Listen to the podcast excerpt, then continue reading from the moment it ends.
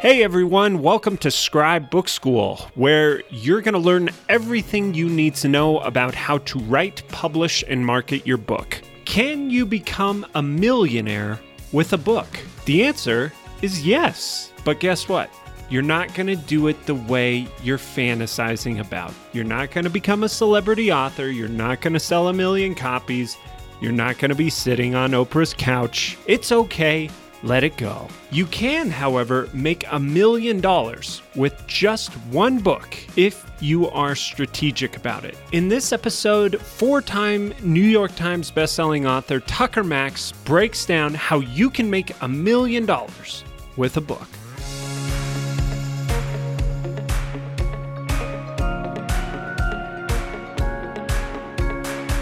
One of the most common questions I get from entrepreneurs who want to write a book is once I finish the book, how do I use it in my business? It's a great question. And there's a very, very simple answer. That's what I'm going to explain to you today. Before I talk about how to use your book in business, let me talk about what kind of results we've seen authors generate in their business from their book. Now, obviously, everything I'm about to tell you is very dependent on business uh, niche, and it's dependent on author, and it's dependent on a lot of other factors. But in our experience, we've seen multiple authors generate millions of dollars of revenue through new client acquisition. We've seen multiple authors generate hundreds of thousands of dollars of speaker revenue.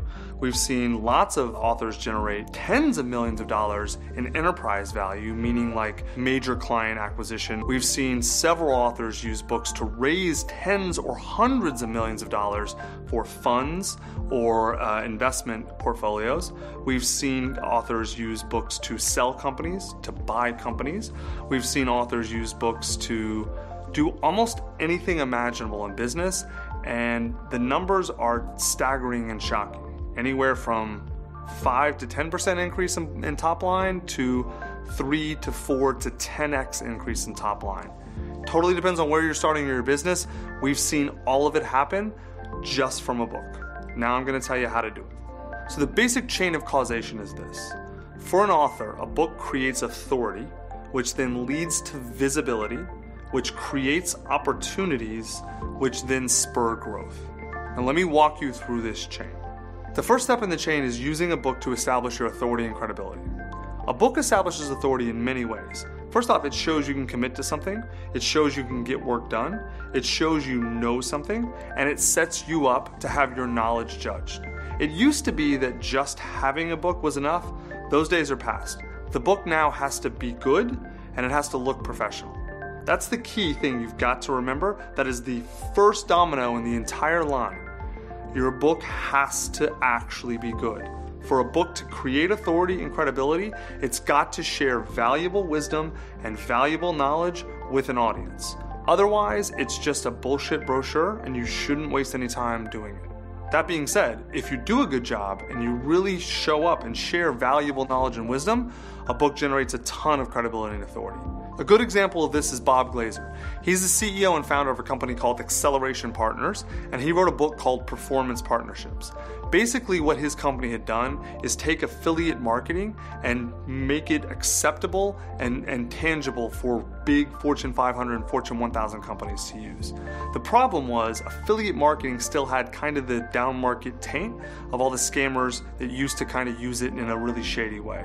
So Bob used his book to explain why affiliate marketing was really great, how it could be done in an ethical way, and how Fortune 500 and Fortune 1000 companies could utilize it to drive sales.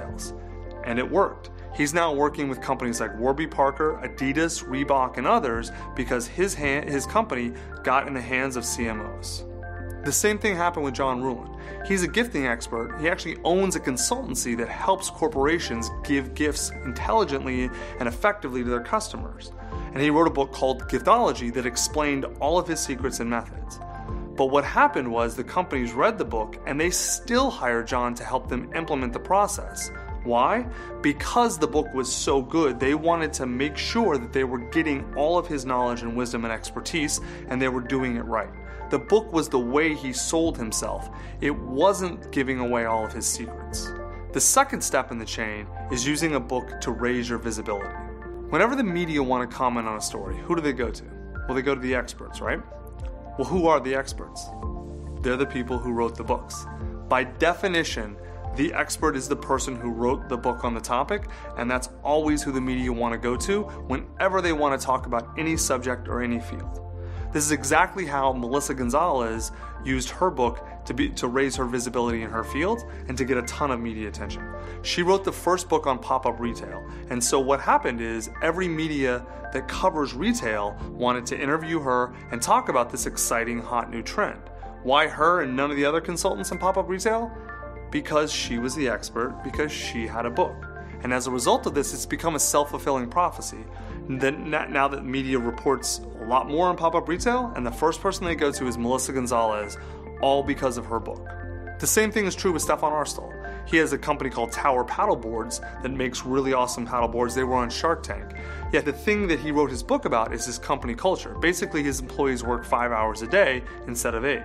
The media loved this they thought it was really amazing. They started doing stories on him and his company, and as a result, he actually sold more paddle boards and ended up hiring more people and better people for his company, all because he wrote the book on this this weird sort of five-hour workday. He became the expert on shorter workdays, and now he's the one who gets all the attention for this. How many people in your field have you seen get attention simply because they have a book? They probably don't even know any more than you do. They're just the one who get all these media articles right? Why is that? It's because they have a book and you don't. You want to prove to the media that you have what it takes to comment, that you're the expert, that you're the one who deserves to be on TV or written about in stories? Show them you're the expert by writing the book. The third step in the chain is using the visibility and authority to create more opportunities. Let me show you a really quick way to understand how a book can create more opportunities. The number one search engine is Google. Number two is YouTube, actually. Do you know what number three is? It's Amazon. And Amazon is actually the number one search engine for professionals. It's not LinkedIn, it's Amazon. Because think about it, you probably think just like the media does. When you're looking for an expert, you go find the person who wrote the book on the subject. This actually happened to me. When I was starting my company, we got a lot of early growth, and I honestly didn't know how to scale a company. So, what did I do? I went to Amazon and I bought every book I could find on how to scale companies. Most of them were garbage. There were a few that were good, but one stood out. It was called Double Double by a man named Cameron Herold. And I ended up reading this book cover to cover multiple times. It taught me everything I knew about how to scale a company. And then I ended up getting Cameron on the phone and hiring him as a consultant. He, in fact, now owns equity in my company. He's my board of directors. How did this opportunity come for him? He wrote a book that was really good, that really helped me, and it led me to him created a singular opportunity for him that's been replicated hundreds of times. Why? Because his book is really good and it's out there. Another way a book creates opportunity is it enables word of mouth. The, for most businesses, the best way to market is not any sort of paid advertising, it's getting happy people to talk about you to their friends. And that's what a book really does. It gives people the words and the scripts and the concepts to talk about what you do to their friends. In fact, when we're walking our authors through the positioning process, we often use this frame to explain this to them.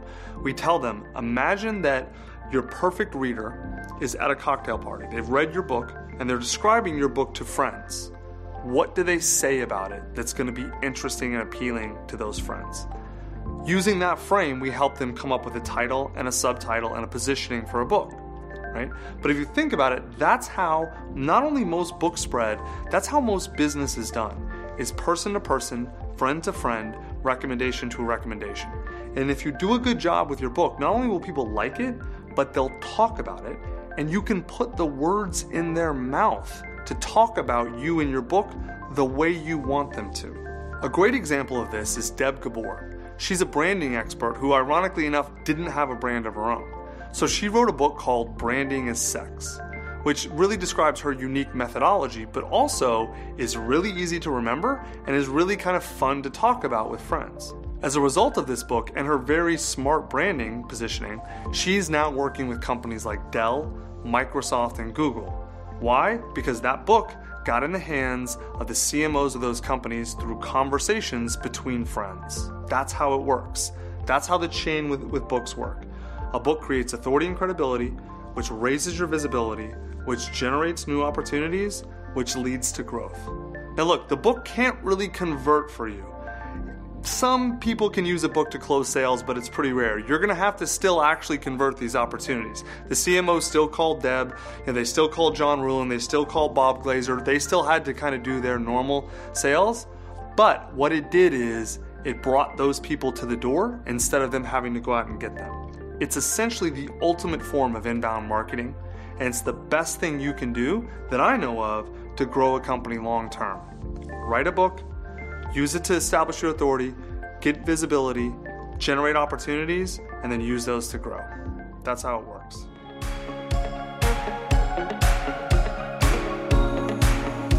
Thanks so much for listening to the episode. We hope you got a lot out of it. If you found this episode valuable, then definitely check out our free online workshops at scribebookschool.com. During the workshop, we'll teach you our exact step by step process for how to write, publish, and market your book. It's totally free and you can watch it right from the comfort of your home. Again, you can sign up at scribebookschool.com. And beyond that, you can support the podcast by subscribing, rating, and reviewing on Apple Podcasts, Spotify, wherever you listen to your podcasts. Stay tuned because we have a lot of good stuff coming on Scribe Book School.